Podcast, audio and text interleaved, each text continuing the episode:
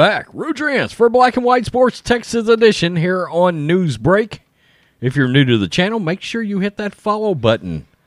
We cover primarily Texas sports, and we're going to talk about the NFL draft because ESPN's draft guru extraordinaire, Mel Kiper Jr., Todd, has come out and has made his proclamations now, his musings.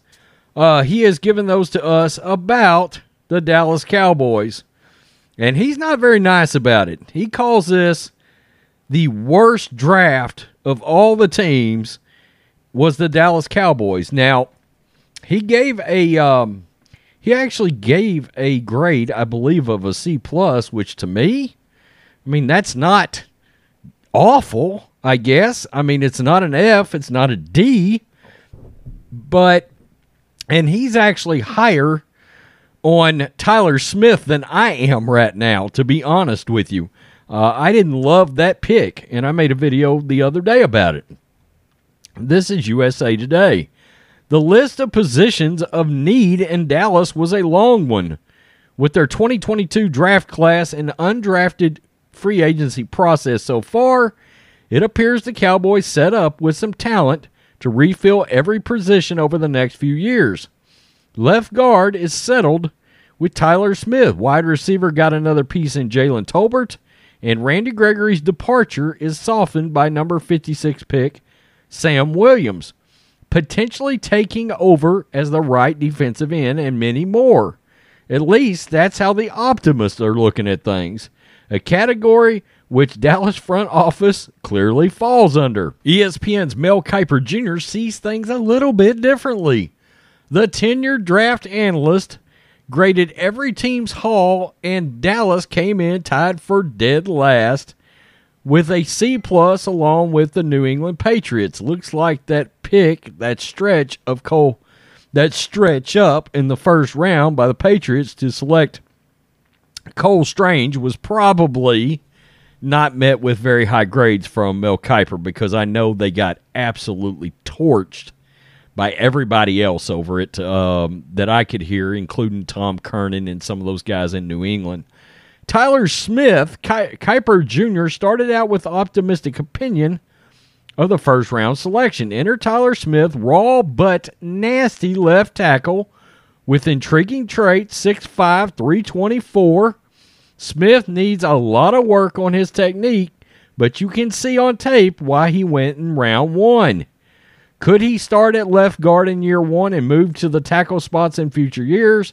That might be the best bet to get him on the field. Plus, with the way the wide receiver board fell, 6 went before Dallas's pick at 24.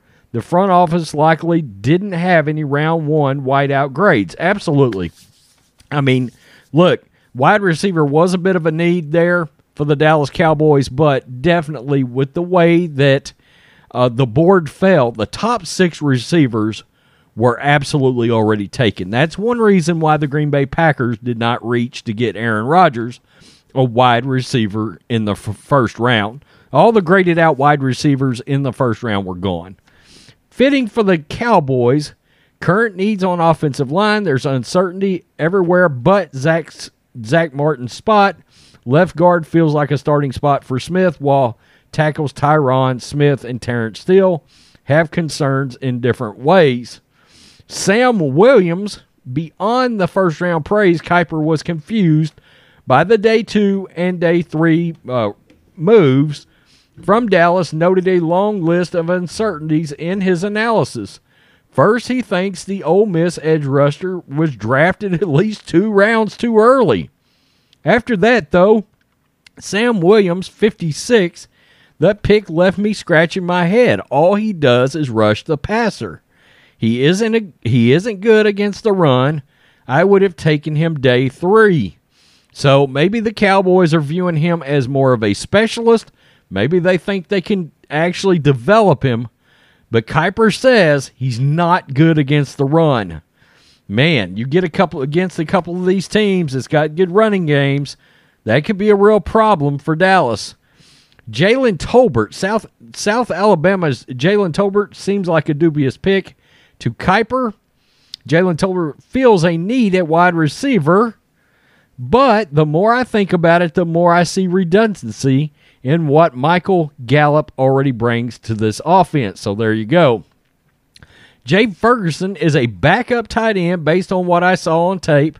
He went too high. Linebacker Damone Clark might turn into a good player, but he recently had spinal fusion surgery. Yikes.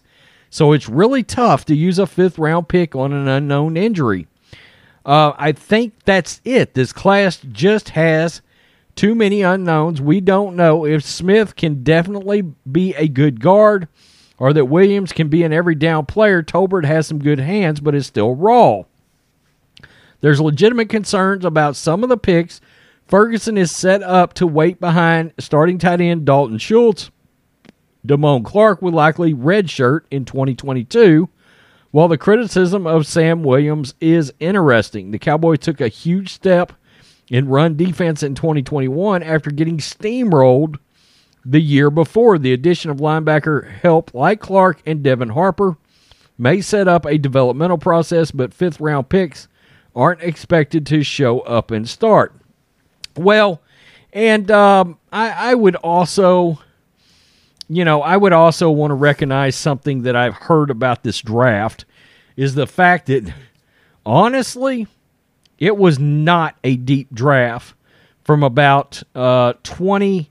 After you got to about 120, it got very, the talent level started dropping, the grades started dropping, and from what I heard from hearing multiple draft experts, including Daniel Jeremiah of NFL Network, it seems that the 5th, 6th, 7th players in this draft, 5th round, 6th round, 7th round, undrafted, were pretty much all bounced together, just kind of jumbled up. You had guys that might, in the 5th round, that might theoretically in other deeper years drop to the 7th or even undrafted, which kind of surprised everybody, considering so many guys hung back because of COVID. So people thought this was going to be a pretty deep draft, and it did not materialize that way. So we'll see. We'll see how this goes for the Dallas Cowboys, but I wanted to share what Mel Kiper had to say. I won't kid you, as far as draft experts go, I'm definitely more of a Daniel Jeremiah, Todd McShay guy. Todd. That's just where I'm at, okay? Kiper's had a lot of misses over the years, although I do have to recognize one thing. He did give out his scouting report from Tom Brady from 20 years ago, and it's amazing how accurate it was by Mel Kiper. Kiper actually had like a fourth-round grade on Tom Brady, too, by the way, not sixth. Well, hindsight being 2020, he should have been the first pick of that draft. Tell me what you think, black and white sports fans. Peace. I'm out. Till next time.